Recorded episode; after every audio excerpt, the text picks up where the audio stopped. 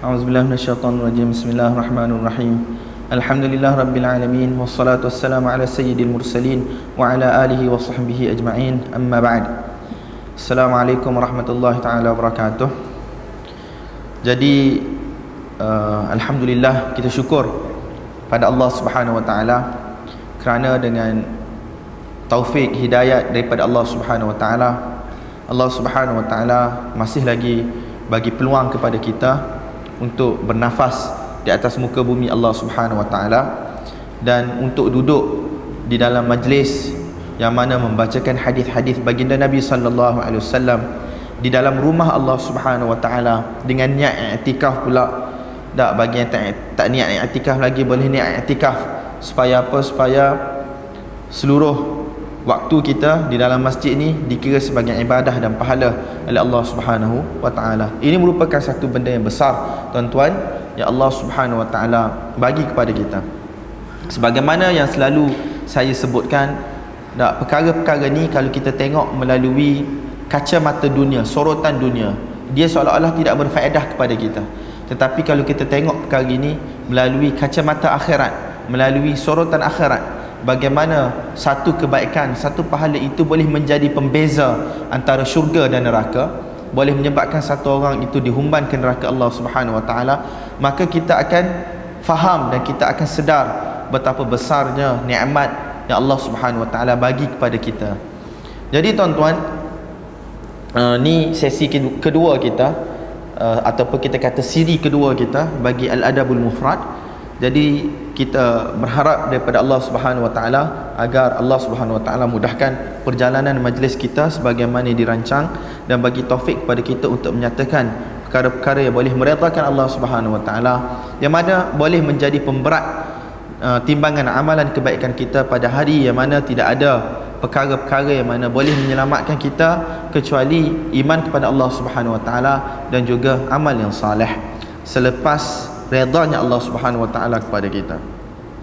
Jadi tuan-tuan, pada sesi yang lepas kita telah baca hampir lebih kurang 600 hadis. 600 hadis kitab asal lah, kitab yang mana uh, Al-Adabul Mufrad yang ditulis oleh Al-Imam Al-Bukhari Amirul Mukminin fil Hadis dan saya tak tahu kalau cetakan yang sahih adab mufrad sahaja itu nombor berapa? Tetapi kalau ikut kitab asal ada yang kita baca ialah 600 hadis dengan sedikit syarahan berdasarkan apa yang Allah Subhanahu Wa Taala buka kepada saya untuk nyatakan pada waktu tersebut. Dan berdasarkan beberapa feedback daripada para ikhwah yang mana telah menyertai program pada majlis tersebut kita akan cuba untuk ubah kita punya style uh, kali ini iaitu kita tidak akan terlalu laju saya sendiri akan baca hadis dan saya sendiri akan terjemah dan saya sendiri akan syarah setakat yang kita mampu dan kalau banyak tu yang Allah Subhanahu Wa Taala takdirkan untuk sesi kali ini maka kita akan berhenti di situ dan kita akan sambung lagi pada siri-siri yang akan datang dengan izin Allah Subhanahu wa taala. Ulama kita kata bukan yang diambil kira itu ialah kasratur riwayat, banyaknya riwayat-riwayat yang kita hafal, banyaknya riwayat-riwayat yang kita baca. Tetapi bagaimana riwayat-riwayat yang kita baca itu, yang kita dengar itu dapat kita bawa dalam kehidupan kita, menjadikan kita manusia yang beramal yang makin dekat dengan Allah Subhanahu wa taala dan makin mendekati akhirat kita semakin faham benda itu. Semakin cinta akhirat semakin cinta Allah semakin cinta sunnah semakin cinta amal maka itu yang lebih penting. Kadang-kadang kita banyak baca tetapi kita tidak amal. Kita banyak mendengar tetapi kita tidak amal. Jadi tuan-tuan kita kena cuba antara belajar dan beramal. Itu kita kena cuba untuk hadirkan dalam kehidupan kita. Okey, kita akan mulakan dengan hadis nombor 601 berdasarkan kitab asal. Berada di bawah bab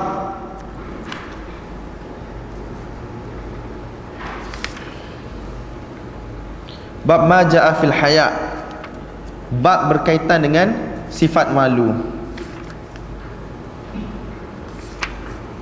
Babul haya berkaitan dengan sifat malu. Saya tak silap tak kalau tak silap saya uh, kitab sahih adab mufrad berada pada nombor 469 betul tak? 69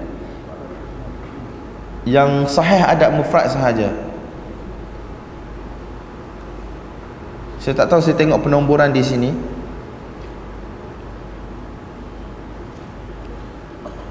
Bab hayat kema bukan kemaluan malu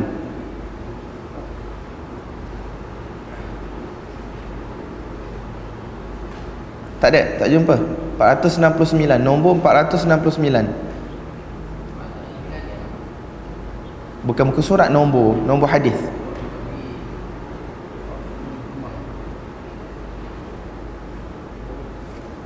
Kalau ikut penomboran di sinilah 469 betul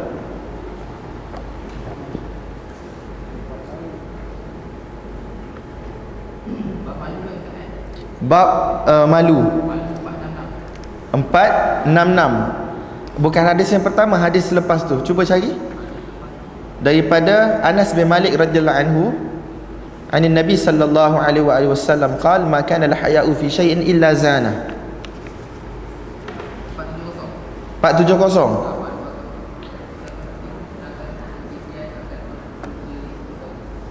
apa dah Ji betul? Hmm. Okey, 470 kalau ikut cetakan yang ada pada tuan-tuan 470 tapi siapa yang ada cetakan penuh Al-Adabul Mufrad dengan yang sahihnya dan dengan yang daifnya.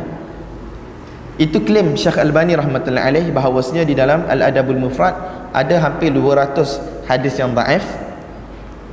Dan yang selebihnya hampir 1100 lagi adalah hadis-hadis yang sahih. Itu klaim yang dibuat oleh Syekh Al-Albani rahmatullahi alaih. Mungkin ada ulama yang setuju dengan beliau dan mungkin ada ulama yang tidak setuju. Itu tuan-tuan kena buat kajian sendirilah. Apa pun yang penting kita cuba untuk baca apa yang ditulis oleh Al-Imam Al-Bukhari rahmatullahi alaih. Uh, 470 nombor yang pada tuan-tuan. Kalau yang uh, pada saya ni ialah 601 nombor 601 daripada hadis Anas bin Malik radhiyallahu taala anhu. Bismillahirrahmanirrahim. وبه قال حدثنا إبراهيم بن موسى قال حدثنا عبد الرزاق عن معمر عن ثابت البناني عن أنس بن مالك رضي الله تعالى عنه وعن الصحابة أجمعين عن النبي صلى الله عليه وآله وسلم قال ما كان الحياء في شيء إلا زانه وما كان الفحش في شيء إلا شانه Hadis ni diriwayatkan oleh Anas bin Malik radhiyallahu taala anhu bahawasanya Nabi sallallahu alaihi wasallam telah bersabda kalaulah sifat malu itu berada pada setiap perkara maka ia akan memperelokkan perkara tersebut. Dan kalaulah sifat fuhsh fuhsh ni kita terjemah sebagai perkara-perkara yang keji perkara-perkara yang kotor tak ada pada sesuatu kecuali perkara tersebut akan menjadi hodoh dan akan menjadi buruk pada pandangan manusia. Hadis ni sangat mudah untuk difahami tuan-tuan. Haya sifat malu ni akan menyebabkan kita menjaga tingkah laku, perangai kita dan seumpama. Kita bagi contoh yang mudah. Sebagai contoh kalau kita makan kedai makan tak.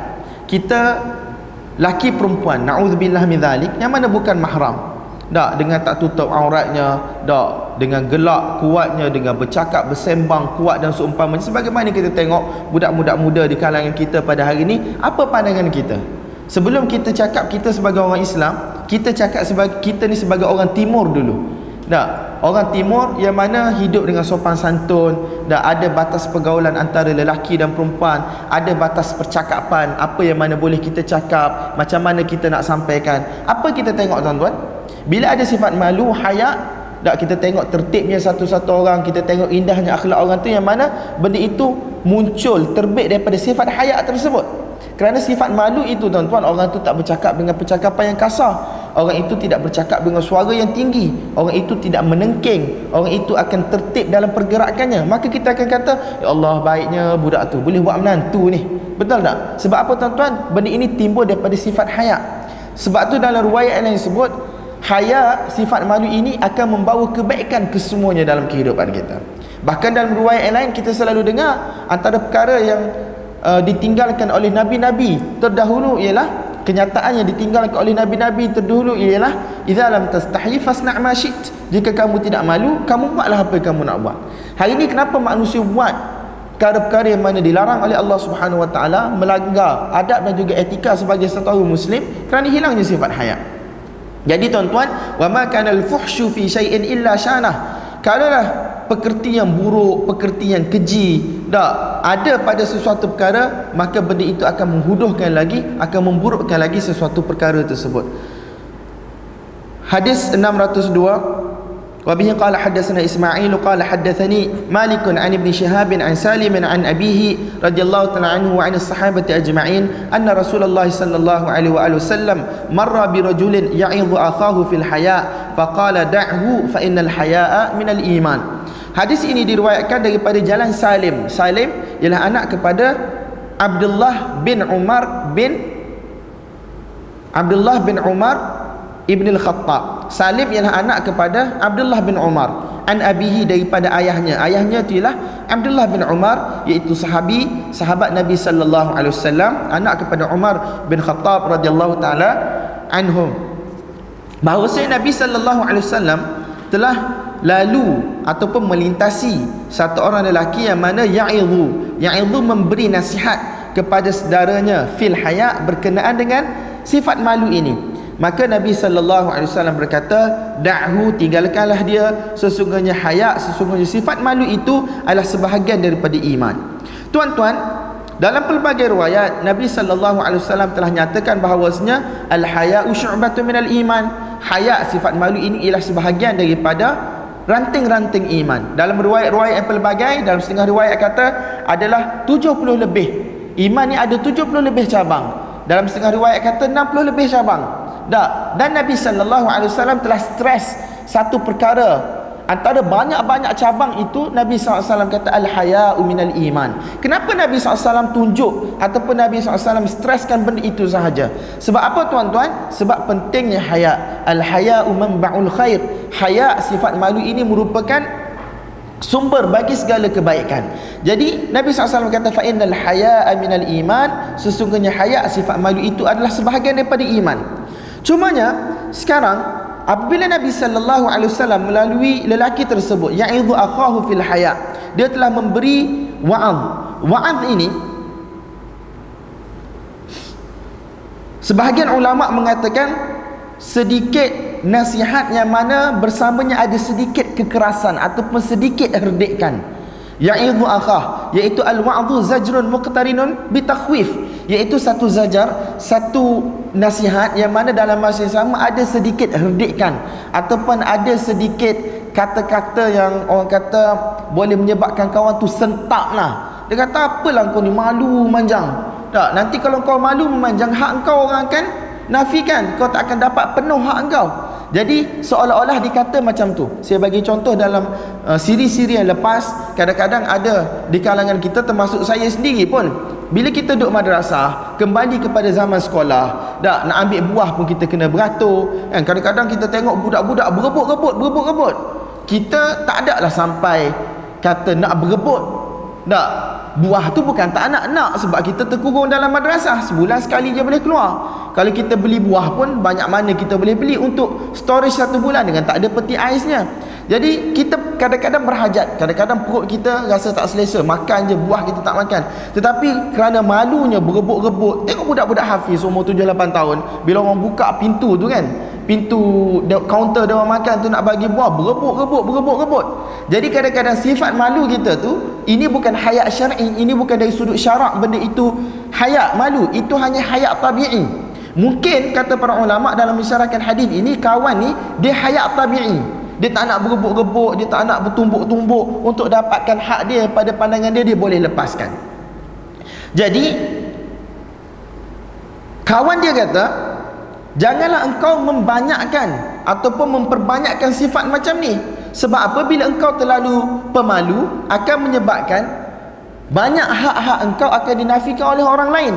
Kau tidak akan dapat harta engkau. Mungkin orang akan buat kamu bagi pinjam ke orang kamu malu nak minta dak beribu-ribu kadang-kadang sampai sepuluh ribu oh, tak apalah tak apalah. Malulah nak minta malulah nak minta. Jadi akan menyebabkan kamu punya harta akan digunakan oleh orang lain secara tidak betul. Hutang tidak akan dibayar. Kadang-kadang kalau sifat malu ini pun terlalu banyak dalam perniagaan menyebabkan kita akan rugi dan seumpamanya. Orang datang beli barang secara hutang kita malu nak tuntut.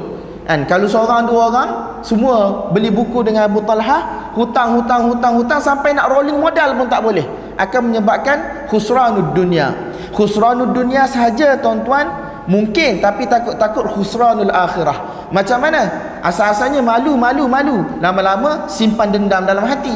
Bila simpan dendam dalam hati tidak bertegur siapa tak semayang di masjid berlainan ataupun kadang-kadang tak hadir dalam majlis ilmu. Sebab apa tuan-tuan?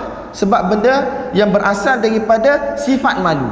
Sifat malu tuan-tuan bila digunakan secara yang baik dia akan membawa kepada kebaikan. Tetapi jika membawa ke, tidak digunakan dengan cara yang baik dia akan membawa kepada keburukan dan ada kipas tak panah eh tak apa guna kalau ada kipas lain bagi saya saya ada panas sikit ya.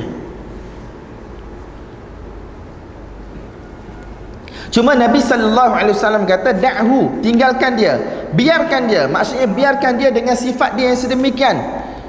Sebab apa? Kerana apa tuan-tuan? Kerana hayat ini akan membawa kebaikan. Cuma hayat ini kerana apa? Kerana hayat ini dia akan membawa kebaikan dan kerana hayat ini adalah sebahagian daripada iman.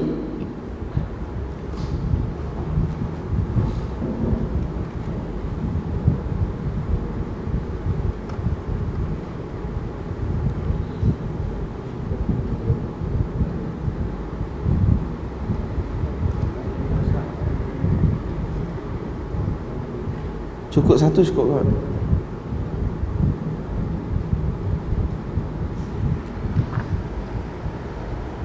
Okey tuan-tuan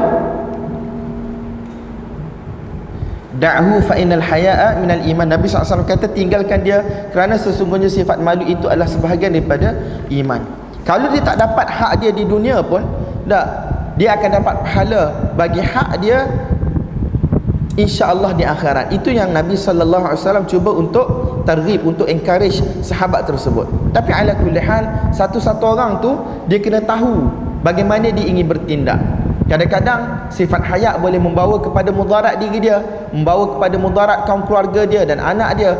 Tak, itu tidak boleh juga. Macam kalau kita bagi contoh perniagaan tadi tuan-tuan. Tak, orang berhutang, beli buku berhutang, beli buku berhutang, beli buku berhutang sehingga tidak boleh nak rolling modal. Jadi benda ini akan bawa mafsadah, akan bawa kerosakan kepada diri dia, kaum keluarga dia, orang-orang yang mana di bawah tanggungan dia. Maka dia perlu tahu tuan-tuan. Saya rasa ini tak perlu kot. Dia yang saya rasa yang ni tak perlu kot sebab dia bunyi ni. Ha kena mic. Yang tu cukup dah. Ambil eh. So kita kena tahu diri kita sendiri macam mana.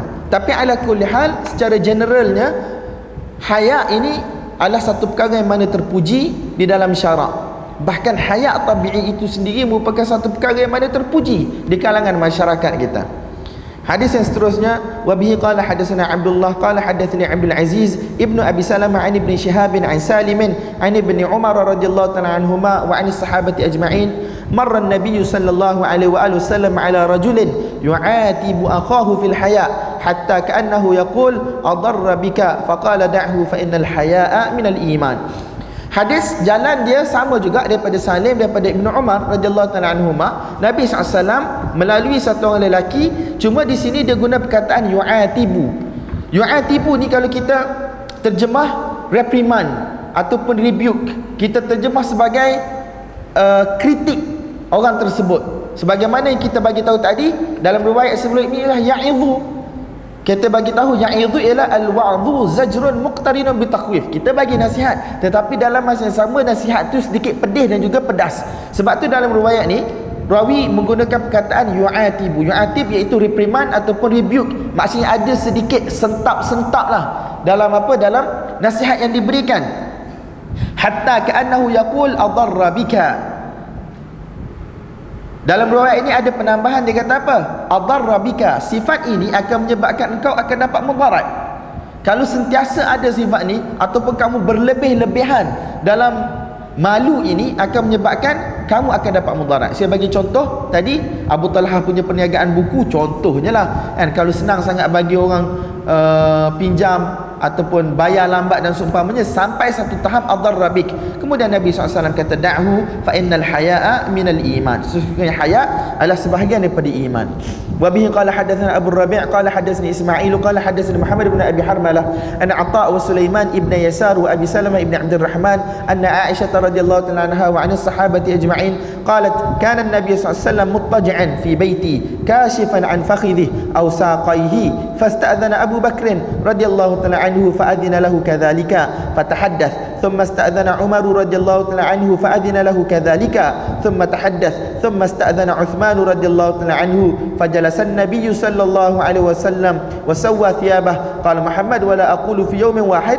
فدخل فتحدث. falamma kharaja qal qultu ya rasulullah dakhala abu bakrin falam tahusha walam tubalih. Thumma dakhala umar falam tahusha walam tubalih. Thumma dakhala uthman fajalasta wa sawaita thiyabaka. Qala ala astahyi min rajulin tastahyi minhu al malaikah Tuan-tuan, hadis daripada Ummul Mukminin Aisyah radhiyallahu taala anha katanya, satu ketika Nabi sallallahu alaihi wasallam sedang berbaring fi baiti di dalam rumah aku kashifan an fakhidhi dak dalam keadaan uh, peha Nabi sallallahu alaihi wasallam terbuka, tidak tertutup. Tentang kashifan an fakhidhi. Nah, tentang kashifan an fakhidhi Ulama berbeza pendapat tentang aurat satu orang lelaki dengan lelaki yang lain. Yang ajnabi. Tapi general rule di kalangan kita ialah sama ada dia lelaki ajnabi ataupun adik-beradik kita, terutamanya dalam mazhab kita ialah antara lutut dan juga pusat. Betul tak? Khilaf sama ada lutut termasuk di dalam aurat ataupun di atas lutut baru bermulanya had aurat tetapi pendapat yang masyhur dalam mazhab kita ialah lutut juga adalah aurat sebab apa dia kata takut-takut kalau kita tak tutup lutut tersebut akan menyebabkan terbuka lagi aurat kita kalau kita mula atas lutut takut dalam keadaan yang kita tak perasan tak sedar ataupun menjadi kebiasaan menyebabkan ternaik lagi seluar kita ataupun kain kita tu menyebabkan kawasan aurat terbuka. Jadi ulama kata mala yatimul wajibu illa bihi fahuwa wajib. Apa yang mana perkara wajib tidak sempurna kecuali dengannya maka perkara itu juga akan menjadi wajib. Ini kaedah yang digunakan dalam mazhab syafi'i jadi pendapat yang muktamad dalam mazhab kita lelaki sama lelaki adik beradik ataupun tidak adalah antara adalah lutut sampai ke pusat. Even perbahasan pusat ni nak bermula daripada mana? Bawah pusat ataupun atas pusat tutup pusat. Maka masyhur dalam mazhab kita juga pusat ditutup. Cuma Nabi sallallahu alaihi wasallam dengan Aisyah radhiyallahu taala tak kisahlah sebab mereka adalah suami dan juga isteri. Cuma perbahasan di kalangan para ulama apabila Abu Bakar dengan Umar. Tak. Memang laki sama lelaki, memang kaum keluarga, tetapi kenapa Nabi wasallam tidak menutup peha baginda yang mulia? Pada pandangan Umar dan juga pada pandangan Abu Bakar. Jadi benda ni hadis ini menjadi muskil bagi mazhab kita. Betul tak? Menjadi muskil bagi mazhab kita. Sebab apa? Mu'tamad mazhab kita Mu'tamad mazhab kita Pendapat yang paling kuat dalam mazhab kita Lutut itu termasuk dalam aurat. Apatah lagi apa? Fakhid. Betul tak? Jadi tuan-tuan Pelbagai jawapan telah diberi oleh para ulama' radhiyallahu ta'ala anhum. Tuan-tuan boleh tengok dalam syarah-syarah hadis Fathul Bari dan syarah Muslim dan seumpamanya. Jadi mereka akan bagi jawapan di situ. Cuma jawapan tu masih lagi boleh diperdebatkan. Nasihat saya pada hari ini kita tak perlu nak kemukakan hadis-hadis macam ini supaya apa tuan-tuan? Supaya menjadi dalil bagi orang boleh pakai seluar pendek. Tak main bola jalan pergi ke sana ke sini. Tak. Saya jumpa satu orang kawan saya orang Canada. Saya selalu sebut bahkan saya pernah tulis pasal dia dalam Facebook saya dulu revert muslim tak. Dia belajar di Mesir 8 tahun tak. Sebelum tu dia pergi ke Mazahir Ulum di India. Tapi kerana ada masalah sikit dia tinggalkan India dia pergi ke Mesir dia tak masuk Azhar pun dia belajar di masjid-masjid dengan syekh-syekh. 8 tahun. Kemudian dia pergi ke South Africa dia belajar Daratul Hadis talaqi hadis 2 tahun kemudian buat pengkhususan hadis 2 tahun. Dia pakar dalam mazhab maliki fiqh dan juga usul fiqh jadi bila saya ada sebarang kemuskilan tentang mazhab Imam Malik rahmatullah alaih tak tentang aurat ni kita pernah dengar kan? Orang kata mazhab Imam Malik hanya sawatan iaitu kemaluan depan dan juga belakang sahaja merupakan aurat. Betul ke tak saya tanya dia. Jadi dia kata dalam mazhab Imam Malik rahmatullahi alaih memang ada qaul berdasarkan hadis yang seumpama dengan ini yang mana Nabi SAW tidak tutup baginda punya peha tu tak Memang ada qaul, cuma qaul tersebut digunakan untuk siapa tuan-tuan? Digunakan untuk kaum keluarga dan digunakan untuk orang yang betul-betul rapat sangat antara satu sama lain. Bukan untuk okey okey. Bukan digunakan untuk semua orang. Maksudnya pergi pasar pakai seluar pendek, tak. Kemudian uh, pergi main bola pakai seluar pendek sebab apa? Benda ini merupakan perkara yang mana menyebabkan maruah itu tergadai, maruah itu tercemar. Bukan muruah, bukan akhlak orang-orang yang baik. Jadi let's say lah kalau kita duduk asrama Contohnya kan kita duduk di asrama Dua orang satu bilik Kan kita tak adalah pakai seluar Yang terlalu pendek sampai dekat dengan kemaluan kita tu Maksudnya atas sikit pada lutut Ataupun atas sikit lagi daripada lutut Benda tu berdasarkan mazhab Imam uh, Malik rahmatullah alaih Benda itu acceptable Boleh diterima. Tapi bagi ahlul muru'ah Orang yang mana ada maruah diri dia dah untuk tidak berbaju walaupun dah tutup daripada pusat sampai ke lutut itu pun dia rasa malu. Tak kira lah dia tough ke ada six pack ke ada one pack ke dia ahlul muruah ni dia macam tu. Bahkan kami di madrasah pun selalu ditegur oleh ustaz-ustaz yang mana kata uh, pakai towel pergi ke tandas. Pakai baju tapi pakai towel tak dia kata bihaya bisyaram dia kata kamu ni tak ada sifat malu ke cuba kamu bayang tak kalau saya masuk asrama nak cek budak-budak saya terpaksa tundukkan pandangan Kalaulah kamu punya towel tu terlondeh dan seumpamanya, ya billah, apa akan berlaku? Bahkan sebahagian ulama kalau duduk dalam uh, ustaz-ustaz kami main memang dia pakai kurta macam saya pakai tadi. Mainlah kriket ke, bola sepak ke, memang dia tak akan tukar pakaian dia. Itu pakaian dia. Kopiah dia tidak akan tanggal. Ini ialah pakaian para ulama, sunnah para ulama dia kata. Jadi tuan-tuan boleh ukur diri masing-masing lah. Sebab even sifat malu tu pun berbeza antara orang dengan orang. Kadang-kadang benda itu boleh dari sudut syarak. Tetapi adakah benda itu yang perlu kita War-warkan dan sebar-sebarkan kepada masyarakat? Kalau tuan-tuan baca hadis ni Hadis ni sahih ni ada dalam Bukhari Ada dalam Adabul Mufrad. Apa akan berlaku tuan-tuan? Semua petang ni beriadah pakai sunnah pendek. Sudah geng-geng sunnah ni Jadi tuan-tuan kita kena tengok Apa yang kita buat Apa yang perlu kita cakapkan Apa prioritinya Faham tak? Jadi tuan-tuan faham sekarang dalam mazhab Imam Malik rahmatullahi alaih mu'tamad di kalangan mereka ialah kasyifan an fakhidhi. Benda ini terpakai juga tetapi untuk orang yang mana agak rapat antara satu sama lain dalam situasi-situasi dan kondisi-kondisi tertentu. Yang selalu saya bagi tahu contohnya dalam asrama boarding tak kita ada 200 orang 300 orang pelajar tak mungkin boleh di uh, longgarkan sikit orang kata etika aurat ataupun dalam bilik kita dom 4 orang 2 orang tu longgar sikit itu boleh diterima uh, berdasarkan pendapat mazhab Imam Malik rahmatullah alaih. Fasta'dzana Abu Bakrin, kemudian Abu Abu Bakar radhiyallahu anhu minta izin.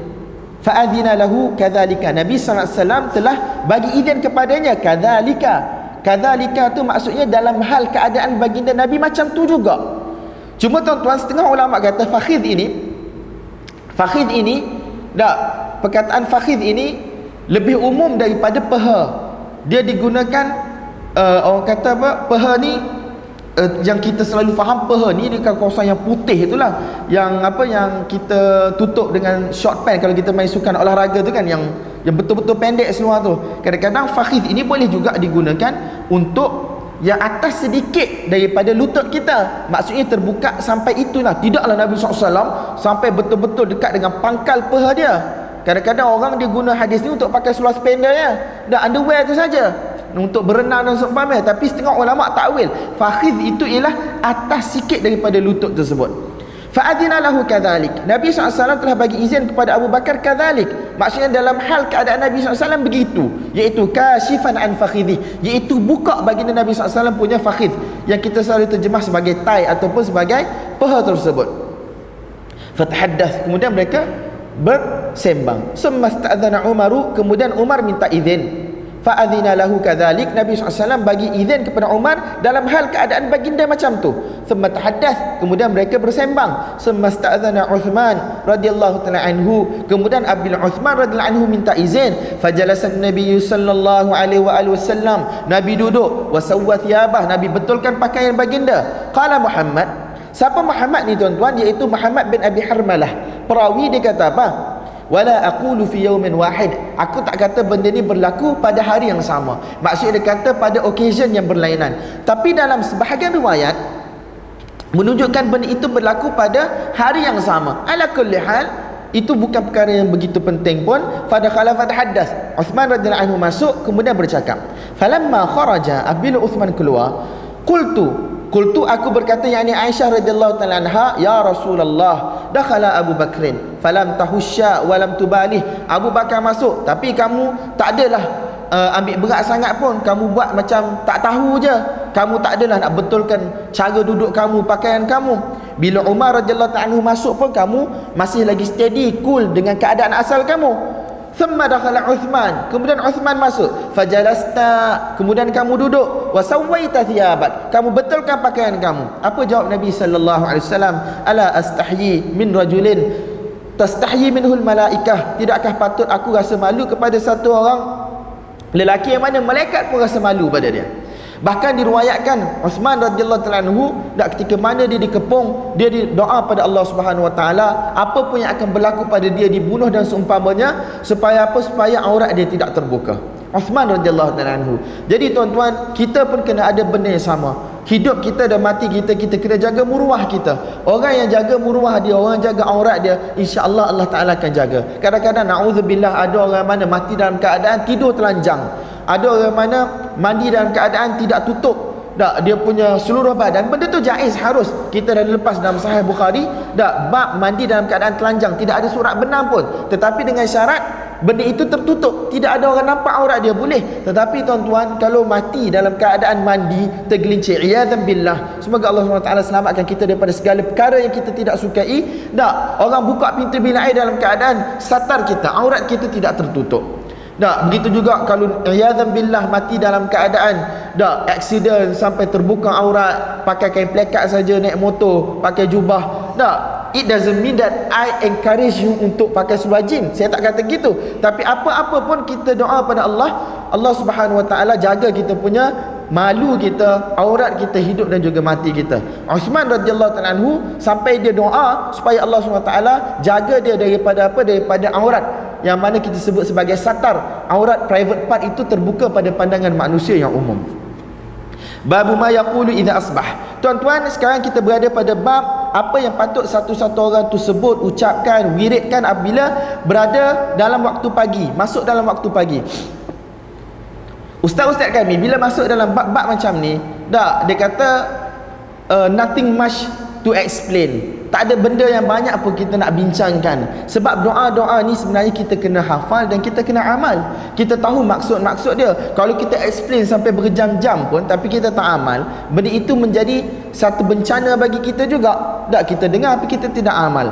Bahkan saya pernah bagi tahu ada sebahagian ustaz-ustaz dia kata macam Maulana Said Ahmad Khan Palempuri guru hadis di Darul Ulum Deoban nah apabila habis pengajian Bukhari dia kata habis ngaji Bukhari. So apa beza kamu dengan orang lain? Habis dah ngaji Bukhari ni, hampir 9000 hadis, 8000 hadis. Dah, dah habis dah ngaji Bukhari, pertahi Bukhari, bighair ishqi Muhammadi, Bukhari ati, Bukhari atahi, Bukhari nahi ati.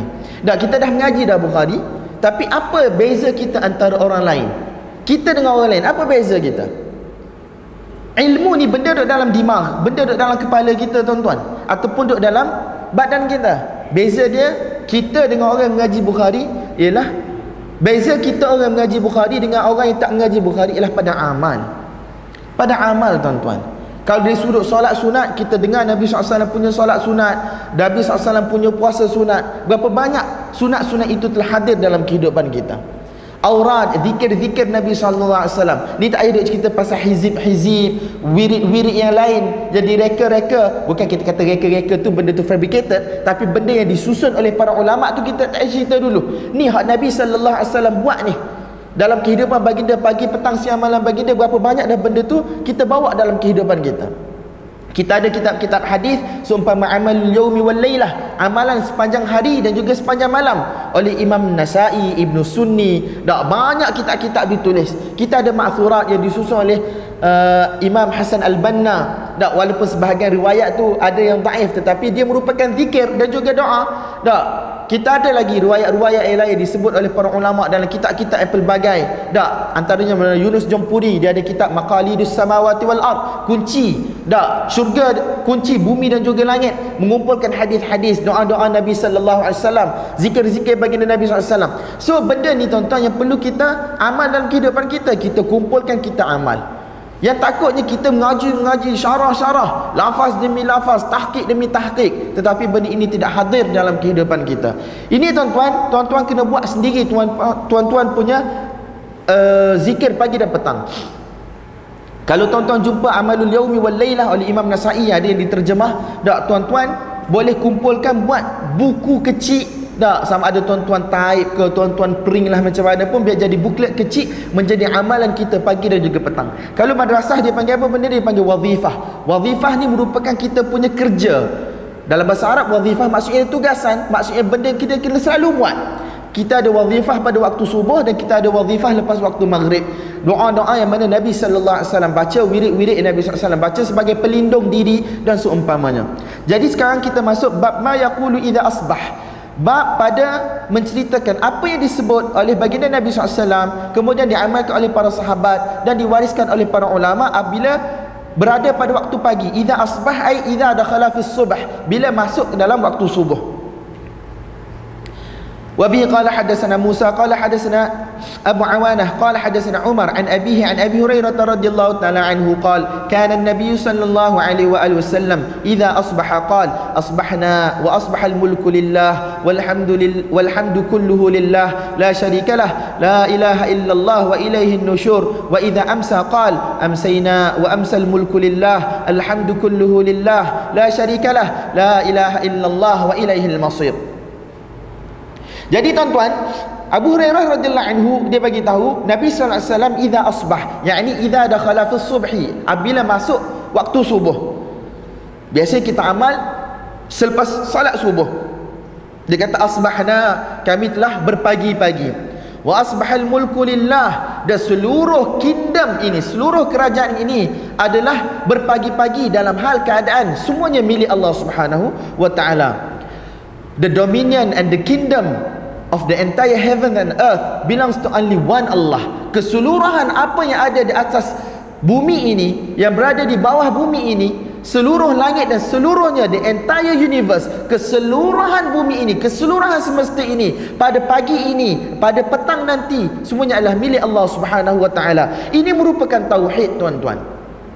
Ini merupakan tauhid. Ini merupakan kita mengiktiraf the oneness of Allah. Satunya Allah Subhanahu wa taala, tidak ada duanya Allah. Allah Subhanahu wa taala yang mana merupakan pencipta dan Allah Subhanahu wa taala yang merupakan pemelihara dan penguasa kepada seluruh makhluk ini. Masih Allah, apa sahaja selain daripada Allah adalah makhluk dan semua ini adalah milik Allah Subhanahu wa taala. Ini merupakan tauhid. Apabila kita bangun pada waktu pagi, kita mulakan dengan tauhid. Kita tajdid, kita perbaharui tauhid kita supaya apa tauhid ini yang mana akan pandu kita dalam kehidupan kita sebab tauhid ini akan membawa kita kepada mentaati perintah Allah dan menjauhi segala larangan yang mana telah digezetkan oleh Allah Subhanahu wa taala seolah-olah kita tajdid kita perbaharui iman kita untuk aku hidup hari ini berdasarkan syariat dan juga perintah Allah Aku tak nak bergerak walaupun satu langkah dalam keadaan aku langgar perintah Allah. Dalam keadaan aku menderhakai Allah Subhanahu wa taala. Walhamdu kulluhu lillah dan segala puji adalah milik Allah Subhanahu wa taala. Puji tuan-tuan semuanya kembali kepada Allah. Sama ada Allah puji diri dia sendiri, sama ada makhluk puji Allah ataupun makhluk puji sesama makhluk, semuanya ini adalah kembali kepada Allah Subhanahu wa taala. Kalau tuan-tuan belajar bahasa Arab, alif lam pada alhamdu itu adalah alif lam lil istighraq, iaitu menunjukkan bahawa semuanya tidak ada terkecuali walaupun sedikit, walaupun sebesar zarrah semua jenis pujian adalah kembali kepada Allah Subhanahu wa taala. Pujinya makhluk kepada makhluk. Oh cerdik kamu dak dapat 4.0 dalam PSA oh cerdik kamu dapat cipta innovate itu ini. Semua ini adalah makhluk ciptaan Allah. Cerdiknya dia pun ciptaan Allah cantiknya dia pun ciptaan Allah indahnya dia pun ciptaan Allah banyaknya rezeki dia pun ciptaan Allah. Semua ini akan kembali kepada Allah Jadi tuan-tuan, walhamdulillah kita iktiraf bahawa semua pujian kembali kepada Allah. Pujian kita hidup dalam keadaan sihat. Hidup masih lagi boleh bernafas. Anggota badan kita masih lagi sempurna. Ada udara untuk bernafas ada air untuk kita hirup ada air untuk kita minum ada makanan untuk kita makan. Kaki boleh berjalan mata boleh melihat telinga masih boleh mendengar. Diberikan izin kekuatan untuk keluar bekerja. Adanya kaum keluarga yang masih lagi sihat. Anak sebagai cahaya mata isteri sebagai tempat untuk kita gembira dalam kehidupan kita. Ini semua nikmat-nikmat Allah Subhanahu Wa Taala yang mana tidak mampu untuk kita puji tuan-tuan. Tidak mampu untuk kita syukuri dengan kudrat yang kita ada. Sampai ke Nabi sallallahu alaihi wasallam kata Allahumma la nuhsi thanaan alaik anta kama athnaita ala nafsik. Ya Allah sesungguhnya kami tidak mampu untuk puji kamu dengan sebenar-benar pujian. Kamu sebagaimana kamu sendiri puji jadi tuan-tuan walhamdulillah lillah. La syarikalah tidak ada satu pun sekutu bagi Allah Subhanahu wa taala Allah Subhanahu wa taala dia yang maha kuasa. Bila musyir bila wazir bila muin tidak ada orang mana memberi nasihat kepada Allah. Tidak ada orang mana yang menolong Allah. Tidak ada menteri-menteri yang menolong Allah Subhanahu wa taala. Dialah Allah. Inilah Allah Subhanahu wa taala yang mana perlu kita puji. Pagi dan juga petang. Dan bukan setakat puji. Bahkan kita kena perbaharui kontrak iman kita dan kontrak amal kita untuk hidup berdasarkan apa yang Allah Subhanahu wa taala kehendaki la ilaha illallah wa ilaihi nusyur. Dan bagi Allah Subhanahu wa taala lah ataupun kepada Allah Subhanahu wa taala lah semua manusia semua ciptaan ini akan dikembalikan. Dan benda yang sama akan disebut pada waktu malam eh pada waktu petang wa idza amsa. Biasanya kita akan baca selepas maghrib. Qala amsayna wa amsal mulku lillah alhamdu kulluhu lillah la syarikalah la ilaha illallah wa ilaihil masir Terjemahan dia lebih kurang doa pada waktu pagi tersebut. Bab man da'a fi ghairihi min ad-du'a bab orang yang mana mendoakan orang lain. Bab mendoakan orang lain. Situ dia terjemah apa? Tak ada terjemahan Melayu. Bab mendoakan orang lain وبه قال حدثنا محمد بن سلام قال اخبرنا عبده قال اخبرنا محمد بن عمرو قال حدثنا ابو سلمة عن ابي هريره رضي الله تعالى عنه قال قال رسول الله صلى الله عليه واله وسلم ان الكريم ابن الكريم ابن الكريم ابن الكريم يوسف بن يعقوب ابن اسحاق بن ابراهيم خليل الرحمن تبارك وتعالى قال قال رسول الله صلى الله عليه وسلم لو لبثت في السجن ما لبث يوسف ثم جاءني الداعي لأجبت إذ جاءه الرسول فقال ارجع إلى ربك فاسأله ما بال النسوة اللاتي قطعن أيديهن. ورحمة الله على لوط إن كان ليأوي إلى ركن شديد إذ قال لقومه لو أن لي بكم قوة أو آوي إلى ركن شديد ما إن بعث الله بعده من نبي إلا في ثروة من قومه. قال محمد الثروة الكثرة والمنعة. Abu Hurairah radhiyallahu anhu bagi tahu bahawa Nabi sallallahu alaihi wasallam bersabda sesungguhnya al-karim orang yang mulia Nobel.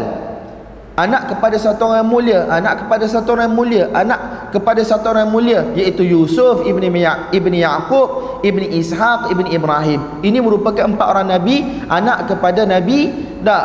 Cucu kepada nabi Khalilur Rahman iaitu Ibrahim alaihi salam dak merupakan kekasih Allah Subhanahu wa taala. Dia kata apa Nabi sallallahu alaihi wasallam bersabda, "Kalaulah aku diuji untuk duduk di dalam penjara untuk satu tempoh sebagaimana yang telah Nabi Yusuf alaihi salam duduk dalam penjara, kemudian datang utusan raja, dak untuk keluarkan aku daripada penjara, la ajabtu ini merupakan tawadhu Nabi sallallahu alaihi wasallam.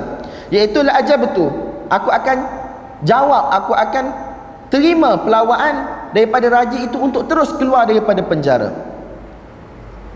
Allah Subhanahu Wa Taala kata apa dalam Quran? Apabila utusan raja, kalau tuan-tuan ingat surah tu Yusuf, kan? Apabila raja dia telah mimpi tengok tujuh lembu yang gemuk-gemuk makan tujuh lembu yang kurus-kurus. Kemudian tujuh tangkai uh, grain gandum ke beras ke kan yang telah dilihat di dalam uh, mimpi raja tersebut inni ara sab'a baqaratin simani ya'kuluhunna sab'un ijaf. Tujuh yang gemuk-gemuk dimakan oleh tujuh yang kurus-kurus. Inni ara sab'a baqaratin ya'kul ya'kuluhunna sab'a baqaratin simanin ya'kuluhunna sab'un ijaf wa sab'a sumbulatin khudrin wa ukhra yabisat. Dan dia bagi tahu kepada dia punya menteri-menteri aftuni fi ru'yaya in kuntum lirru'ya ta'burun kamu cubalah untuk uh, interpret aku punya mimpi. Cubalah untuk takbir aku punya mimpi. Dia kata apa? Kami tak mampu untuk takbir mimpi tapi kami tahu dalam penjara ada satu orang lelaki yang mana dia boleh takbir mimpi iaitu Yusuf alaihissalam. Jadi apabila peristiwa tersebut diberitahu uh, kepada raja tersebut raja tersebut telah hantar satu utusan untuk bawa Yusuf AS keluar. Jadi orang yang duduk lama dah dalam penjara sepatutnya bila utusan datang dia cepat-cepatlah dia nak keluar. Tapi Yusuf AS dia kata apa? Irji' kembalilah kamu ila rabbik kembalilah kamu kepada tuan kamu. Rabbik di sini bukan tuhan sebab rabbun ini lafaz rabb ini asalnya ialah memberi maksud orang yang mana ada sifat tuan. Boleh nourish boleh nurture boleh tarbiyah dan seumpamanya. Jadi rab boleh digunakan secara mudaf apabila kita nisbahkan kepada benda lain iaitu rabbik. Satu-satu orang itu disebut rabbik tuan kamu. Ini merupakan penggunaan bahasa Arab tuan-tuan terjemahan dia ialah kepada tuan kamu master kamu. Tetapi biasanya dalam huruf kita orang Islam pada zaman Nabi sallallahu alaihi wasallam sampailah sekarang kita tak guna perkataan rab. Bahkan kita lepas dalam riwayat-riwayat yang lepas pada sesi yang lepas tentang larangan-larangan Nabi SAW untuk panggil rab kepada tuan tak kita sebut apa? Sebagai sayyid. Ini merupakan penggunaan pada zaman dahulu yang mana Allah Subhanahu taala hikayatkan dalam al-Quran. Tetapi uruf kita orang Islam umat Nabi SAW kita tak guna rab untuk menunjukkan kepada tuan. Bahkan kita kata sebagai sayyid iaitu tuan. Maksud dia sama terjemahan Melayu. Tetapi konotasi penggunaan rab ini lebih kepada macam satu orang master yang begitu power lah yang begitu ada kekuasaan. Jadi benda itu Nabi SAW elakkan untuk mengelak syirik ila rabbika fas'alhu. Kemudian tanyalah kepada tuan engkau ma balun niswatil lati qatta'na aydiyahun? Apa cerita wanita-wanita yang mana telah mengerat ataupun telah memotong jari-jari mereka? Jadi tuan-tuan apa kaitan hadis ini dengan bab kita doa orang lain? Iaitu Nabi sallallahu alaihi wasallam kata apa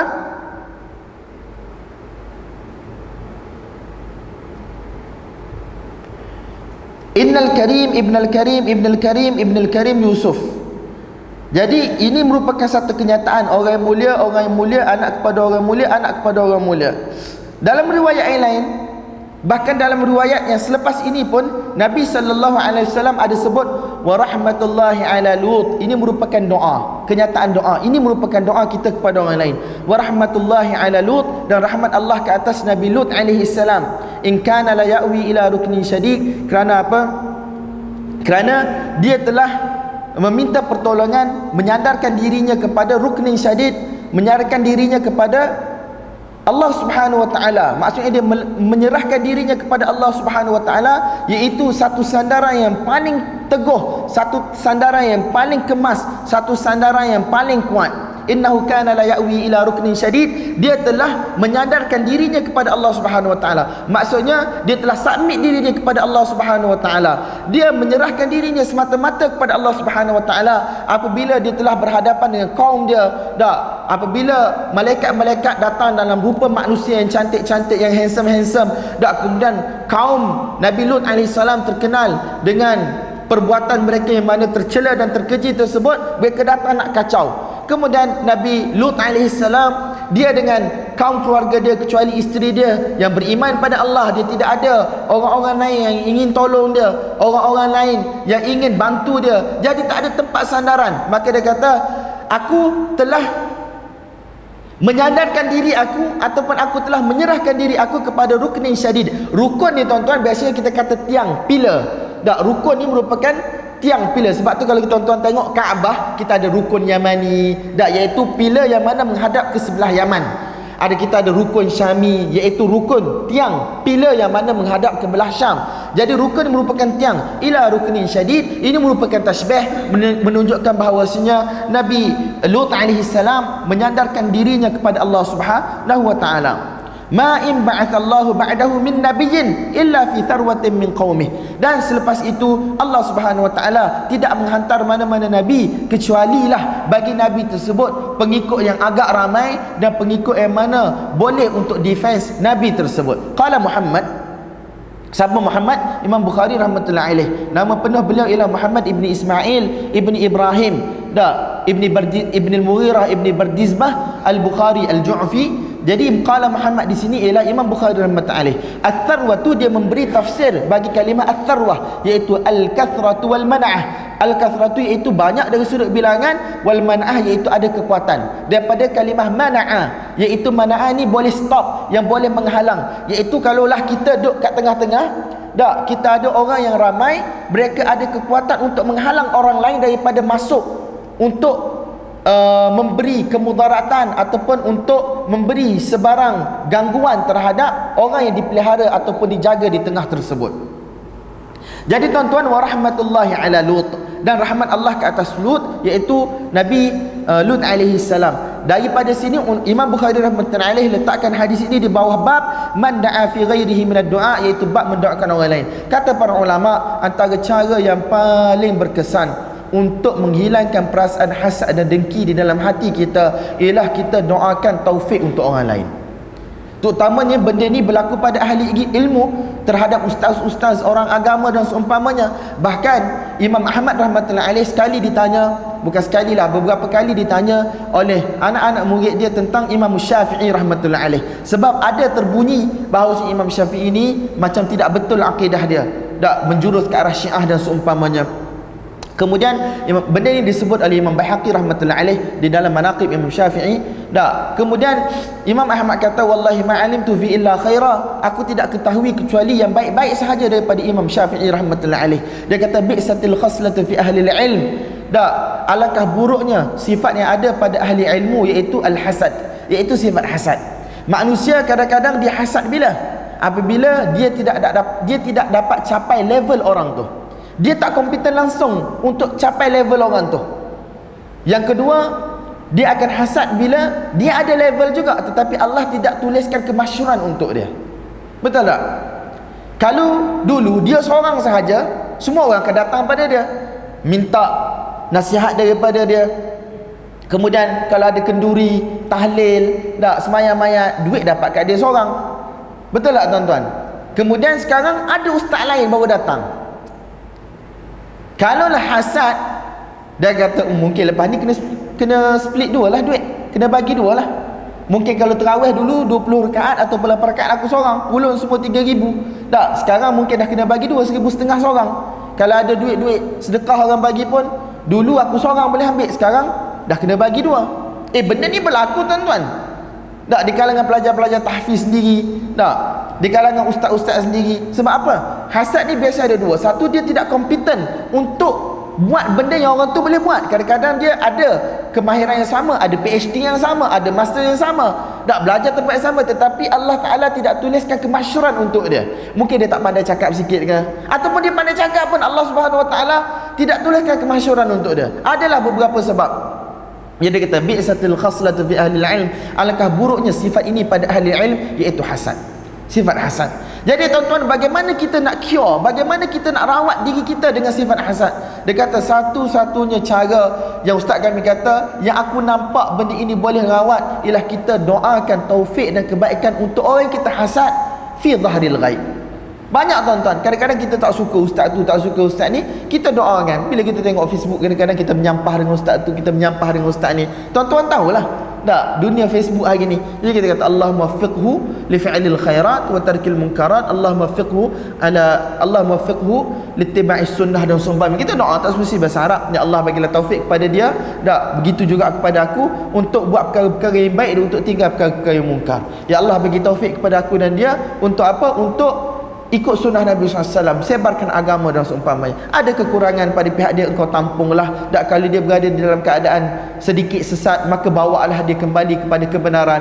Ini cara yang terbaik tuan-tuan untuk kita apa? Untuk kita ubat sifat hasad dan dengki yang ada dalam hati kita In, innal hasad la ya'kulul hasanat kama ta'kulun narul hatab. Atau kama qala alaihi salatu wassalam sesungguhnya hasad sifat dengki ini dia boleh membakar dia boleh makan kebaikan-kebaikan yang kita buat. Seumpama api boleh mem memakan ataupun membakar uh, kayu-kayu yang disediakan untuk bakaran. Jadi tuan-tuan benda ni dia tak ada cure zahir hasad ni. Tak benda ni susah antara benda yang paling baik ialah kita suka kebaikan untuk orang sebagaimana kita suka kebaikan untuk diri kita sendiri. Kita jangan bakhil tuan-tuan dengan doa kebaikan untuk orang. Nabi SAW dia telah menunjukkan contoh yang baik. Tak di dalam hadis ini. Iaitu warahmatullah. Warahmatullah ini merupakan sirah doa.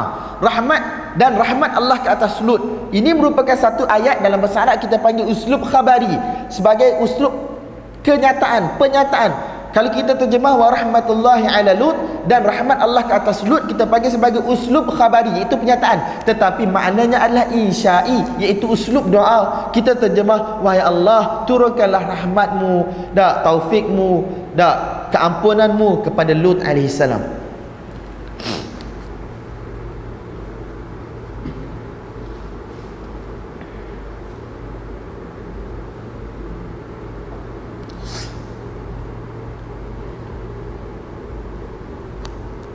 Jadi tuan-tuan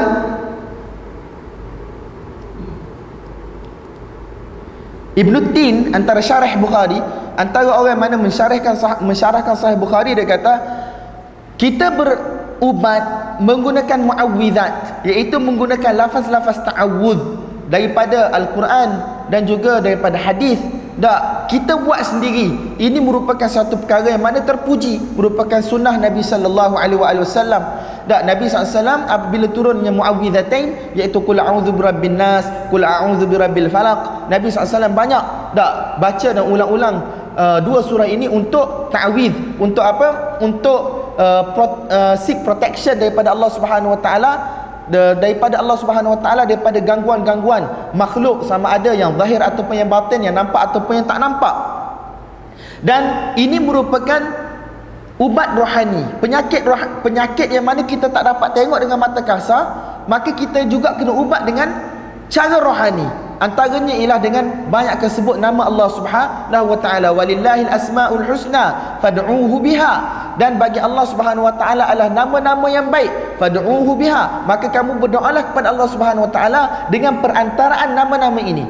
Tak kita merayu-rayu dan kita sebut nama tak kita hadirkan di dalam diri kita maksud nama-nama tersebut. Contohnya ya rahman ya rahim ya hayyun ya qayyum ya mannan ya badi'as samawati wal ard ya ghaffar jadi ini merupakan nama-nama Allah yang kita perlu hadirkan dalam diri kita. Kita minta merayu pada Allah Subhanahu Wa Taala. Ini merupakan tip rohani. Dan kalaulah muawwidzat ini satu kita buat sendiri, itu memang satu benda yang perlu kita lakukan. Yang paling core, tetapi itu tidak menafikan kita kena minta tolong juga orang-orang yang saleh untuk ta'widz kita, untuk bacakan uh, kita panggil apa? Kita untuk bacakan ta'widz. Ta'widz terjemah Melayu apa eh? Ha? ha macam ruqyah tu lah. Uh, ta'wiz tu untuk mereka orang-orang yang saleh. Kerana ta'wiz-ta'wiz ini datang melalui lisan-lisan orang yang saleh. Tolong doa pada kita, tolong baca untuk kita, maka syifa kesembuhan itu insya-Allah akan lebih cepat datang kepada kita. Tapi manusia apabila hati mereka jauh daripada mengingati Allah, apabila hati mereka tidak begitu tertakluk, tidak begitu terikat dengan Allah Subhanahu Wa Taala, apa sahaja yang berlaku, tuan-tuan mereka akan terus untuk cari dawak jasmani, untuk mereka cari ubat pada badan mereka yang zahir. Kadang-kadang tuan-tuan berlaku pada kita, demam sesama sikit kita makan ubat. Siapa yang mana apabila ada masalah dia akan bangun untuk salat dulu. Hadis dawu mardakum bis sadaqah. Ada orang tanya dalam Q&A hari tu dak dawu mardakum bis sadaqah? Hendaklah kamu uh, merawat pesakit-pesakit kamu dengan sedekah.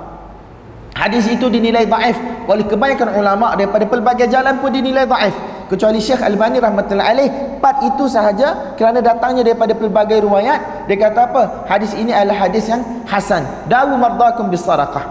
Bahkan ini merupakan tajribah pengalaman para ulama yang pelbagai.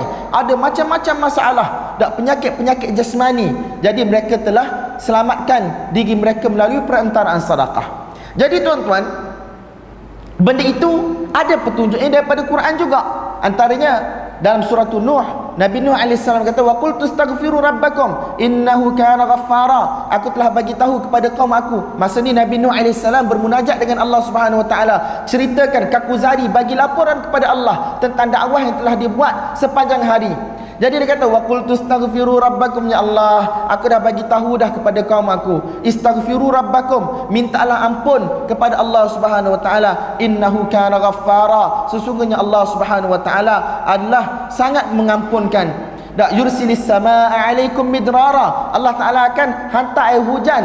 Dak mencurah-curah daripada langit. Wa yumdidkum bi amwalin wa banin. Allah Subhanahu wa taala akan bagi kamu harta. Allah Subhanahu wa taala akan bagi kamu anak pinak yang baik.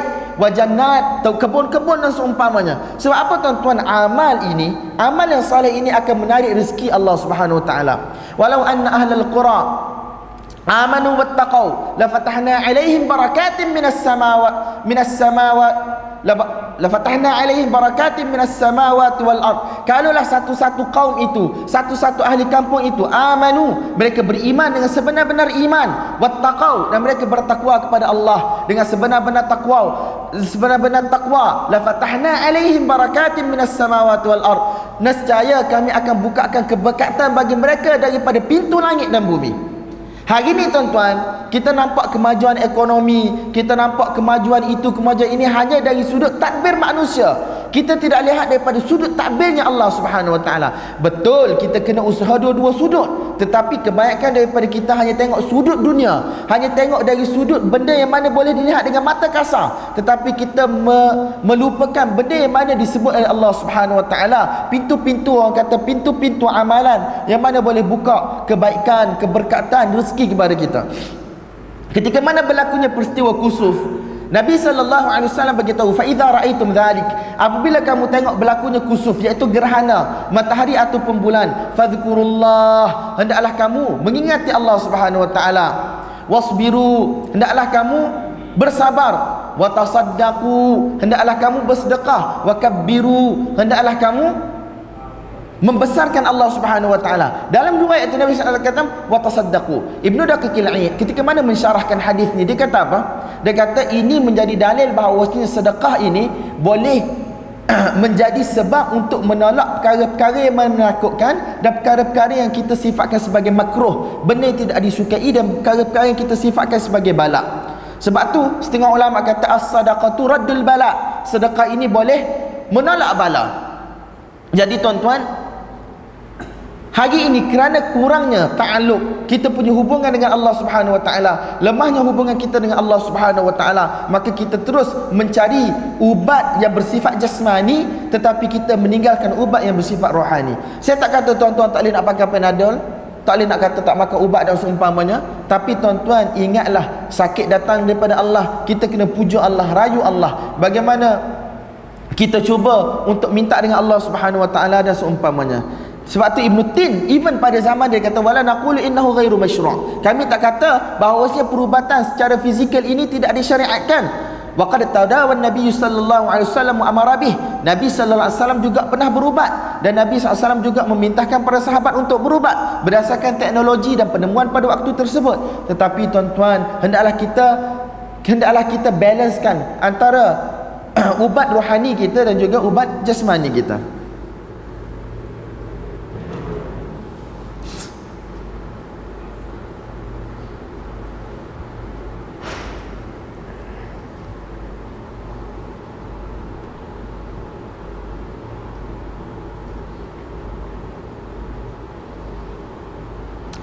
Babun nakhilati minal ada. Babun nakhilati minal ada. Minal ada. Babun nakhilati minad du'a. Bab an-nakhilah minad du'a iaitu an-nakhilah ini merupakan yang pure yang bersih yang suci. An-nakhilah maksudnya ialah yang suci yang bersih yang ikhlas وبه قال حدثنا عمر بن حفص قال حدثنا أبي قال حدثنا الأعمش قال حدثني مالك بن الحارث عن عبد الرحمن بن يزيد قال كان الربيع يأتي علقمة يوم الجمعة فإذا لم أكن ثمة أرسل إلي فجاء مرة ولست ثمة فلقيني علقمة وقال لي ألم ترى ما جاء به الربيع؟ قال ألم ترى؟ أكثر ما يدعو الناس وما أقل إجابتهم وذلك أن الله عز وجل لا يقبل إلا الناخلة من الدعاء. قلت أوليس قال ذلك عبد الله؟ قال وما qal qala qala abdullah la yasma'u allah min musmi' wala min mura'in wala la'ibin illa da'in da'a yathbutu min qalbihi qala fa dhakara alqamah. Qala na'am. Dalam riwayat ni Ar-Rabi' nama dia ialah Rabi' bin Khuthaim Ibn A'id Abu Yazid Al-Thawri antara ulama-ulama hadis yang terkenal nak dia datang berjumpa dengan Al-Qamah. Al-Qamah ini merupakan anak murid sahabat-sahabat yang terkenal. Jadi apabila dia datang jumpa dengan Al-Qamah dia kata apa? Biasanya perawi kata biasanya Rabi' akan datang jumpa Al-Qamah pada hari Jumaat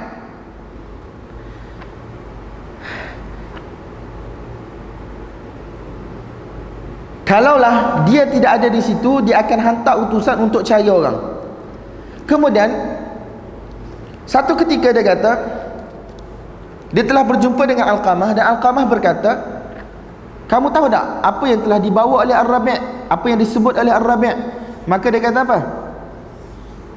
Dia kata, "Tidakkah kamu lihat betapa banyaknya manusia berdoa, tetapi betapa sikitnya doa mereka diperkenankan oleh Allah Subhanahu wa taala?" Kerana apa?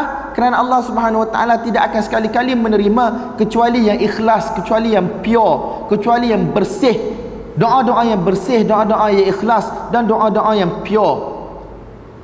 Iaitu bagaimana dimaksudkan dengan nakhilah iaitu al-khalis yang pure yang bersih itu iaitu Allah Subhanahu Wa Taala akan terima hanya doa-doa orang yang mana mereka meminta daripada Allah Subhanahu wa taala dalam keadaan mereka memzahirkan betapa berhajatnya mereka kepada Allah. Hari ini tuan-tuan, kebanyakan daripada kita tak kita cek diri kita sendiri, kita tak faham pun apa yang kita doa. Satu kalau kita doa bahasa Arab. Kalau kita doa bahasa Melayu pun kita tidak bersungguh-sungguh. Kita tidak zahirkan iftiqar kita kepada Allah. Kita tidak zahirkan kita punya berhajat kepada Allah. Sebab tu setengah ulama dia kata? Allah Taala ni Maha Pemurah tetapi tidak begitu pemurah. Maksudnya Allah Ta'ala ni pemurah Tetapi Kalaulah orang itu tidak menunjukkan Dia tu nak berhajat pada Allah Minta apa main-main Sambil lewat Allah Subhanahu Wa Ta'ala Tak nak bagi. Jadi tuan-tuan Allah Subhanahu Wa Ta'ala Akan memberi jawapan Ataupun akan membalas doa Orang-orang yang mana Menzahirkan Berhajatnya daripada Allah Subhanahu Wa Ta'ala. Dan Dalam niat dia Dia tidak mahu menunjuk-nunjuk kepada manusia Dengan doa tersebut Kadang-kadang ada orang yang mana di depan manusia Dia akan doa panjang-panjang. Dia akan buat menangis-nangis. Tetapi dia tidak pernah sedemikian rupa. Ketika mana dia bersendirian Ketika mana dia mana Ketika mana dia bangun bertahajud pada waktu malam. Kadang-kadang ada orang yang mana diberi taufik Untuk berdoa Untuk solat tahajud pada waktu malam. Bangun semayang dua rakaat, empat rakaat. Tetapi the most essential part of the night Dia tidak berdoa kepada Allah Subhanahu Wa Taala. Dia bangun, dia baca dua, dia semayang dua rakaat Kemudian dia semayang lagi dua rakaat terus dia tidur. Sedangkan itu merupakan waktu yang mana Allah Subhanahu Wa Taala kata apa dalam hadis kursi, "Ala min mustaghfirin fa'aghfiralah." Tak ada kau orang nak minta ampun pada aku. Kemudian aku akan ampunkan dia. "Ala min mustarzikin fa'arzuqalah." Tidakkah ada orang mana mahu minta rezeki daripada aku kemudian aku akan bagi rezeki kepada dia? Itu antara tempat yang mana doa akan di kabulkan oleh Allah Subhanahu Wa Taala. Hari ni tuan-tuan, ustaz-ustaz kami kata, tak kita ni tuan-tuan, sahkan kita nak doa untuk umat. Sahkan kita nak doa untuk mak ayah kita. Kita tak doa untuk diri kita pun tuan-tuan. Untuk diri kita pun kita tak doa. Dah lah wahabi dah lepas semayang confirm tak ada doa dah. Tak. Sedangkan ulama-ulama kita kata ada doa Nabi SAW selepas salat. Ada pun isu doa secara berjemaah Imam angkat tangan, kita angkat tangan Amin ramai-ramai itu satu isu yang lain. Ada persisahan pendapat di kalangan para ulama. Tetapi kita sendiri Sejauh mana kita doa kepada Allah Subhanahu Wa Taala? Berapa jam tuan-tuan bagi masa untuk doa Untuk diri sendiri? Semoga Allah Subhanahu Wa Taala selamatkan tuan-tuan daripada neraka. Saya selamat daripada neraka. Dapat istiqamah, dapat hidayat. Tak hidup dalam keadaan betul. Tak menangis-nangis di atas dosa yang lampau. Berapa banyak kita buat tuan-tuan Allahu akbar. Kemudian Allah Subhanahu wa taala dia tidak akan terima la yasma'ullah min musmi'. Allah Subhanahu wa taala tidak akan dengar doa orang mana musmi'. Asma'a yusmi'u iaitu dia sebut doa tersebut untuk bagi orang lain dengar. Ah, iaitu orang yang mana buat satu-satu benda tu terutamanya doa untuk apa? Untuk orang lain dengar. Sama ada nak kata dia Masya Allah Zuhud dan seumpamanya Ataupun dia kuatkan suara dia Untuk supaya manusia dengar dan manusia akan bantu ataupun cuba untuk penuhi hajat dia. Wala min mura'in dan juga daripada orang mana menunjuk-nunjuk. Wala la'ibin orang yang mana buat dalam keadaan main-main illa kecuali Allah Subhanahu wa taala akan terima daripada siapa? Illa da'in satu orang yang mana berdoa. Da'a yathbutu min qalbi dia mana berdoa dengan doa yang mana sabit teguh tetap daripada hati dia. Jadi tuan-tuan ini doa yang mana akan diterima oleh Allah Subhanahu wa taala Adapun orang mana dia berdoa untuk bagi manusia dengar, untuk dia masyhur di kalangan manusia bahawasanya adalah orang-orang yang zikir, maka Allah Subhanahu wa taala iyadzan billah, Allah Subhanahu wa taala akan buka keaiban dia di dunia dan juga akhirat. Allah Subhanahu wa taala akan menyebabkan dia disebut dengan sebutan-sebutan yang teruk dengan kejian-kejian di dunia sebagai jazak sebagai satu balasan terhadap apa yang telah dilakukan. Dan Allah Subhanahu wa taala akan azab dia di hari kiamat kecuali jika dia bertaubat dan kembali kepada Allah Subhanahu wa taala. Sebagaimana Allah Subhanahu wa taala sebut wa man kana yuridu harsad dunya nu'tihi minha wa ma lahu fil akhirati min nasib. Orang yang mana inginkan balasan dunia ini, kehidupan dunia ini kami akan bagi kepada mereka apa yang telah ditetapkan untuk mereka dan pada hari akhirat nanti tidak ada apa-apa bahagian pun untuk mereka. Begitu juga bagi uh, orang-orang yang mana sebagaimana saya sebut hadis yang panjang di dalam sahih Muslim dak tentang tiga manusia yang melakukan amalan-amalan yang besar dak orang yang mana berjihad di jalan Allah, orang yang mana telah uh, bagikan harta dia untuk agama Allah Subhanahu Wa Taala. Orang mana telah belajar ilmu kemudian mengajarkan ilmu. Dah pada hari kiamat Allah Taala tanya kenapa kamu buat semua benda-benda tersebut? Dia kata apa? Aku buat kerana Allah kerana agama. Allah Taala kata apa? Kadzab sesungguhnya kamu ini dusta. Yang benarnya kamu buat demikian kerana kamu inginkan pujian. Wa qad dan sesungguhnya kamu telah dengar pujian-pujian tersebut. Bukan boleh dapat harta apa pun tuan-tuan tapi hanya orang Kelantan kata lapar puji. Iaitu inginkan pujian waqad qil dan telah disebut pujian-pujian tersebut. Dan kamu telah rasa konten dengan pujian-pujian tersebut. Maka dalam riwayat tersebut Allah Subhanahu wa taala memerintahkan para malaikat untuk heret Uh, lelaki-lelaki tersebut dalam keadaan muka mereka ke tanah dan dihumban ke dalam neraka Allah Subhanahu wa taala. Maka tuan-tuan amat penting untuk kita semak amalan kita, kita semak doa kita, kita semak semua tingkah laku, gerak laku kita. Adakah kita buat ia membawa kita kepada Allah, membawa kita kepada keredaan Allah, membawa kita kepada syurga ataupun kita buat amalan yang besar-besar tetapi menyebabkan kita terhumban ke dalam neraka Allah Subhanahu wa taala. Sebab tu selalu saya sebut tak, kenapa ulama-ulama memulakan kitab-kitab mereka dengan hadis innamal a'malu binniyat? Tak, ulama-ulama sentiasa memberi penekanan terhadap niat. Kerana apa tuan-tuan? Amalan yang kecil boleh jadi besar kerana ikhlasnya niat. Tetapi amalan yang besar-besar. Cuba tuan-tuan kumpul pada saya. Amalan mana lagi yang lebih besar daripada orang mana belajar agama dan sebarkan agama? Orang mana infakkan harta yang Allah bagi pada dia. Kalau kira dia boleh guna harta tersebut untuk kesenangan dia kesenangan anak isteri dia boleh bermewah-mewah. Tetapi digunakan ke jalan yang mana betul untuk agama Allah dan seumpamanya? Orang yang mana berjihad untuk sebarkan agama tetapi kerana salahnya niat kerana nak nunjuk-nunjuk pada manusia kerana nak dapat pujian manusia last sekali mereka dicampakkan ke dalam neraka Allah Subhanahu wa taala. Jadi tuan-tuan ini merupakan perkara yang mana perlu kita ambil perhatian Bab li'azimid du'a fa inna Allah la mukrilah. Hendaklah satu-satu orang itu bersungguh-sungguh dalam doanya. Sesungguhnya Allah Subhanahu wa taala tidak ada satu manusia pun, tidak ada satu makhluk pun yang mana boleh memaksa Allah Subhanahu wa taala. Wa bihi qala hadatsana Muhammad bin Ubaidillah qala hadatsana Abdul Aziz bin Abi Hazim an al-Ala an abihi an Abi Abi Hurairah radhiyallahu taala anhu أن رسول الله صلى الله عليه وسلم قال إذا دعا أحدكم فلا يقول إن شئت wal ya'zimil mas'alah wal ya'zimir al raghbah wal yu'azzim raghbah fa inna Allah la ya'zumu alaihi shay'un 'atah daripada Abu Hurairah radhiyallahu anhu katanya bahawa Nabi sallallahu alaihi wasallam bersabda apabila seseorang kamu berdoa kepada Allah Subhanahu wa taala janganlah dia kata insyit jika kamu mahu ya Allah bagi. Ini merupakan kurang adab di dalam berdoa. Ini menunjukkan satu-satu orang itu tidak berhajat kepada benda tersebut. Macam kita cakap kau kita kau nak bagi bagi ya?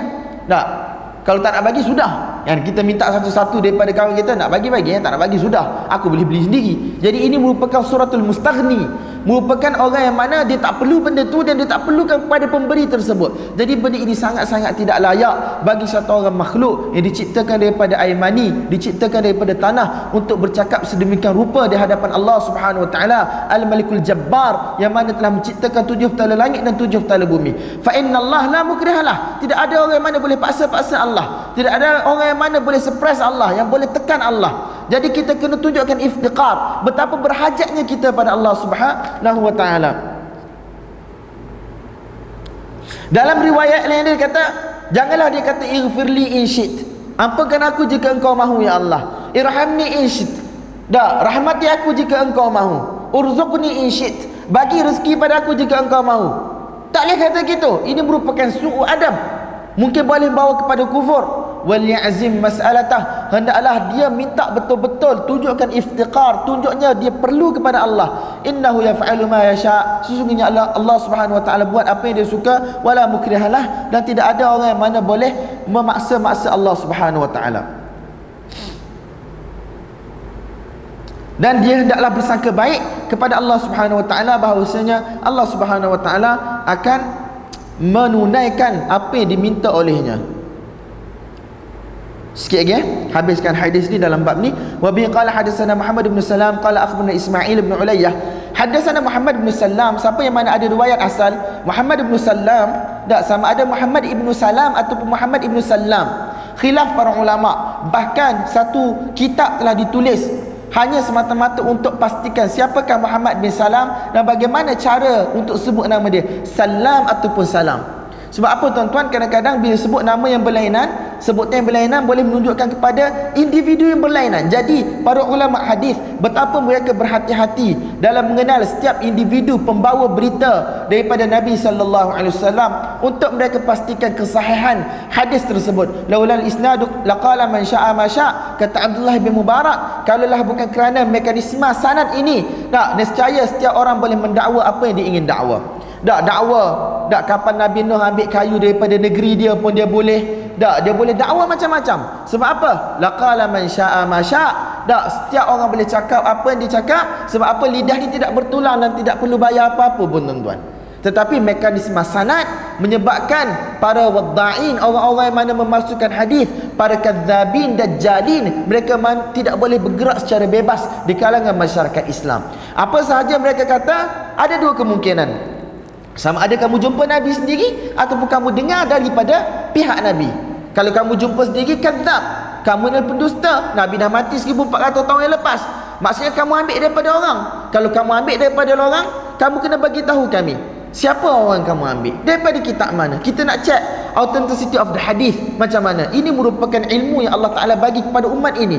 Bahkan orientalis kata apa tuan-tuan? Hendaklah orang-orang Islam bergembira sebanyak mana mereka ingin gembira. Kenapa ilmu sanad ini telah diberi kepada mereka dan dengan ilmu sanad inilah mereka preserve kitab mereka dan mereka preserve kata-kata kenyataan dan apa sahaja yang dinisbahkan kepada baginda Nabi sallallahu alaihi wasallam. Maka tidak berlaku kepada agama ini apa yang telah berlaku kepada agama agama sebelum ini. Kitab mereka diubah kenyataan nabi-nabi mereka diubah pendustaan ke atas nama nabi-nabi mereka berlaku di kalangan mereka.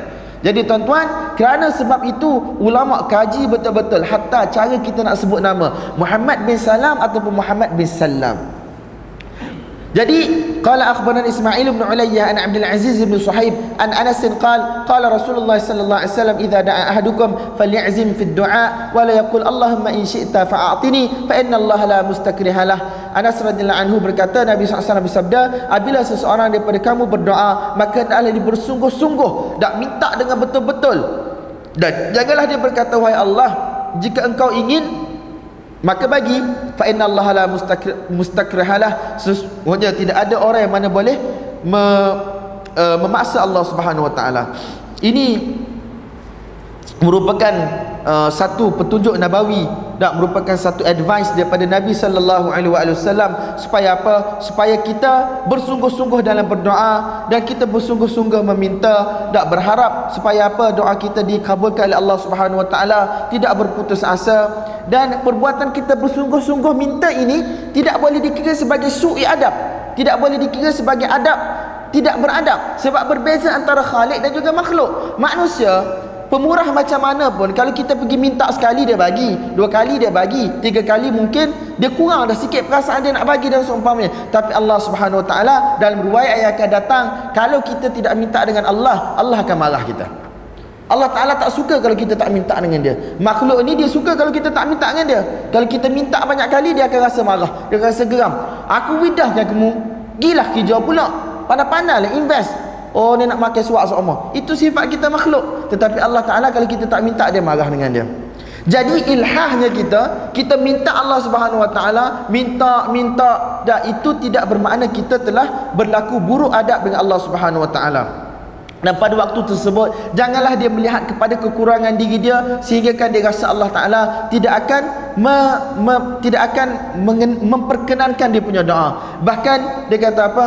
Sesungguhnya Allah Subhanahu Wa Taala ini yang memerintahkan aku untuk datang minta dengan dia sendiri. Wa idza sa'alaka ibadi anni fa inni qarib. Apabila hamba-hambamu, apabila hamba-hambaku tanya kepada engkau wahai Muhammad tentang aku, bagi tahulah bahawasanya aku ini sangat dekat. Ujibu da'watad da'i idza da'an. Aku akan memperkenankan doa-doa orang yang mana berdoa kepada aku. Dalam Quran Allah Subhanahu Wa Taala kata, tak ketika mana iblis diperintahkan untuk sujud kepada Adam alaihi salam. Tak, iblis tidak sujud. Sampai ke Allah Taala tanya, "Ma mana'aka an tasjuda lima khalaqtu bi yadai?" Apa yang menyebabkan engkau tidak mahu sujud terhadap satu makhluk yang aku ciptakan dengan tangan aku sendiri? Tak. Qala khalaqtani min nar wa khalaqtahu min tin. Kamu ciptakan aku daripada api yang mana megah, tak boleh membakar. Sedangkan kamu cipta Adam daripada tanah yang kotor, yang hina. Dan Allah Subhanahu wa taala telah hambat halau dia keluar daripada syurga Allah Subhanahu wa taala. Iblis minta tuan-tuan dengan dengan Allah taala. Rabbi fa'anzirni ila yaumi yub'atsun. Wahai Allah, bagi aku tempoh sampai bila? Sampai hari manusia akan dibangkitkan nanti. Hak iblis minta tu pun Allah bagi. Makhluk yang lain, makhluk yang mana tercampak jauh daripada rahmat Allah. Hak tu pun Allah bagi. Cuba tuan-tuan bayang, siapa yang mana buat dosa seumpama iblis buat dosa? Sebab tu dia kata kita kena berhajat pada Allah, minta dengan husnudzan pada Allah. Bahkan kita akan jumpa dalam riwayat nanti, da ana inda dhanni abdi bi.